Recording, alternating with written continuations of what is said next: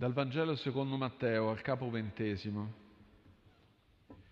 In quel tempo, mentre saliva a Gerusalemme, Gesù prese in disparte i dodici discepoli e lungo il cammino disse loro, Ecco, noi saliamo a Gerusalemme e il figlio dell'uomo sarà consegnato ai capi dei sacerdoti e agli scribi.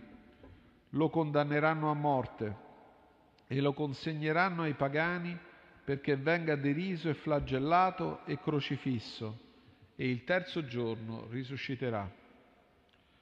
Allora gli si avvicinò la madre dei figli di Zebedeo con i suoi figli e si prostrò per chiedergli qualcosa. Egli le disse, che cosa vuoi?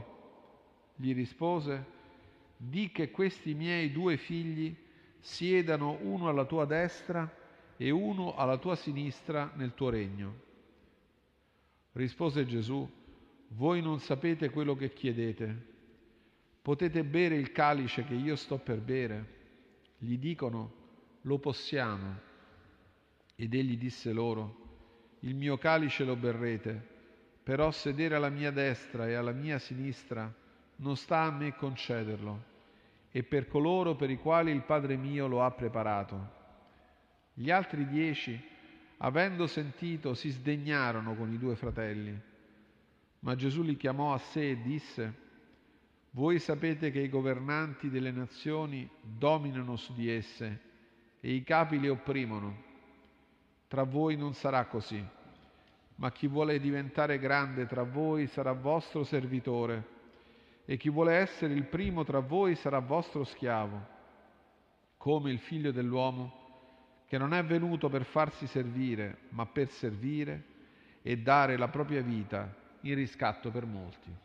Evangelo del Signore.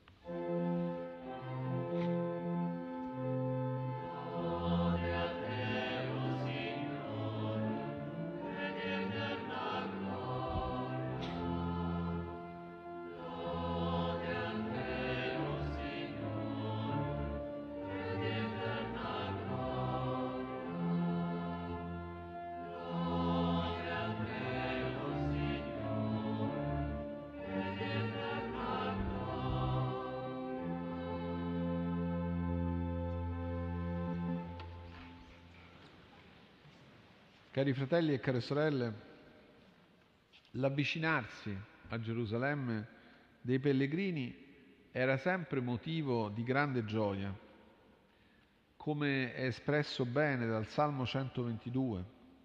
Quale gioia quando mi dissero, andremo alla casa del Signore, già sono fermi i nostri piedi alle tue porte, Gerusalemme. È la gioia dei figli di Israele al giungere alle porte della città santa, dove c'è il luogo della presenza del Signore in mezzo al suo popolo, il Tempio, dove si custodiva la memoria del luogo del sacrificio di Abramo sul monte Moria. Anche Gesù, come abbiamo ascoltato, si avvicina insieme ai dodici a Gerusalemme, ma sembra avere nel cuore sentimenti diversi. Gesù è cosciente delle minacce alla sua vita che lo attendono e cerca di preparare i suoi discepoli. Ecco, noi saliamo a Gerusalemme e il figlio dell'uomo sarà consegnato ai capi dei sacerdoti e agli scribi. Lo condanneranno a morte, lo consegneranno ai pagani perché venga deriso e flagellato e crocifisso e il terzo giorno risorgerà. È una descrizione drammatica di quello che stava per accadere. Ma non è la prima volta. Nel Vangelo di Matteo questa è la terza volta che Gesù spiega ai suoi discepoli quanto lo aspettava a Gerusalemme. Ma anche nelle altre due occasioni le reazioni non erano state propriamente facili, le reazioni dei discepoli. Nella prima volta Pietro lo aveva preso da parte aveva preso da parte Gesù per rimproverarlo, dicendogli Dio non voglia, Signore, questo non ti accadrà mai. Gesù aveva reagito molto duramente. Va dietro a me, Satana, Tu mi sei di scandalo perché non pensi secondo Dio ma secondo gli uomini. Quando Gesù parlò di quello che lo aspettava invece la seconda volta, dice l'Evangelista che dopo le parole di Gesù i discepoli furono molto rattristati, ma non vengono riportati commenti particolari. In questa occasione sembra quasi che gli apostoli cerchino di non parlare di quanto Gesù ha appena annunciato, quasi ignorandolo, forse sperando si tratti di esagerazioni o magari di parole che essi non sono in grado di comprendere nel loro vero senso, che comunque sicuramente esclude quanto appena spiegato da Gesù. C'è una resistenza dei discepoli ad accettare pienamente le parole del Signore. È in questo clima che si colloca la richiesta della madre dei figli di Zebedeo, cioè di Giacomo e Giovanni, due dei dodici. In questo momento, durante questa richiesta, Giacomo e Giovanni sono veramente i figli di loro padre, capo e proprietario di alcune barche, con diversi pescatori alle sue dipendenze e della loro madre, preoccupata che avvicinandosi il momento del trionfo di Gesù non vi fosse una carica degna da destinare ai suoi due figli. Le parole appena pronunciate da Gesù sembrano valse a nulla. Qui si misura, qui si misura l'enorme pazienza e misericordia di Gesù non ha una reazione irritata o stizzita, cosa che sarebbe stata comprensibile. Al contrario, entra in un dialogo con Giacomo e Giovanni, cercando di fare loro capire se si rendevano conto di che cosa stavano chiedendo, se ne erano coscienti.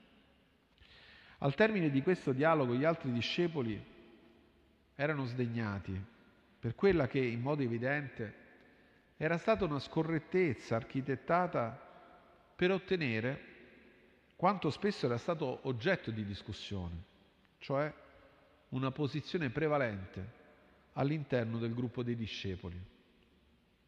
Qui il Signore, ancora una volta, sceglie di non condannare i suoi amici, i suoi discepoli per la loro totale insensibilità e sordità ai suoi insegnamenti al contrario, coglie l'occasione per pronunciare parole molto importanti che illuminano anche l'annuncio appena fatto della sua passione.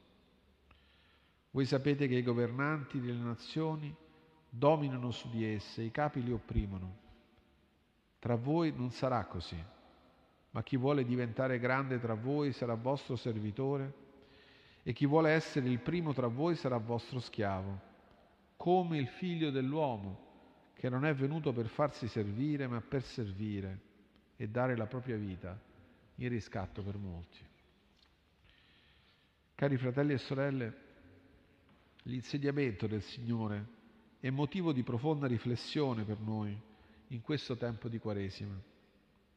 Se vogliamo seguire il Signore, se vogliamo essere Suoi discepoli, non possiamo eludere la scelta di diventare servitori degli altri di non mettere sempre noi stessi in cima alle nostre priorità. Questo Vangelo è di scandalo al nostro mondo, così ossessivamente preoccupato di raggiungere il successo personale, di realizzazione, così sempre preoccupato di esibire i simboli delle proprie conquiste. Viviamo in un tempo in cui questa ricerca di affermazione personale ha assunto tinte ossessive che si amplificano attraverso i vari mezzi che la tecnologia ha messo a nostra disposizione. Tutto deve ruotare attorno a noi stessi e senza rendersene spesso conto ci si trova come prigionieri di un ripiegamento dello sguardo e del cuore. Per questo le parole di Gesù sono di grande liberazione per noi. Gesù infatti ci insegna a vivere la libertà e la gioia del dono del servire, del servire gli altri seguendo il suo esempio, il figlio dell'uomo che non è venuto per farsi servire, ma per servire e dare la propria vita in riscatto per molti. Gesù dona la sua vita per amore e il servo del Signore annunciato dal profeta Isaia. Ho posto il mio spirito su di lui, egli porterà il diritto alle nazioni. Non la legge dei capi che opprimono le nazioni, neanche la legge del più forte, delle nazioni in lotta, in cui il forte prevale sul debole e lo conquista. È una legge nuova, quella scritta dal Signore non solo con le parole, ma con la sua stessa vita. Ed è una legge che riconcilia, unisce, cambia i cuori e li libera dal male e fa vivere agli uomini e alle donne la pienezza dell'amore vissuto nel dono e nel reciproco servizio.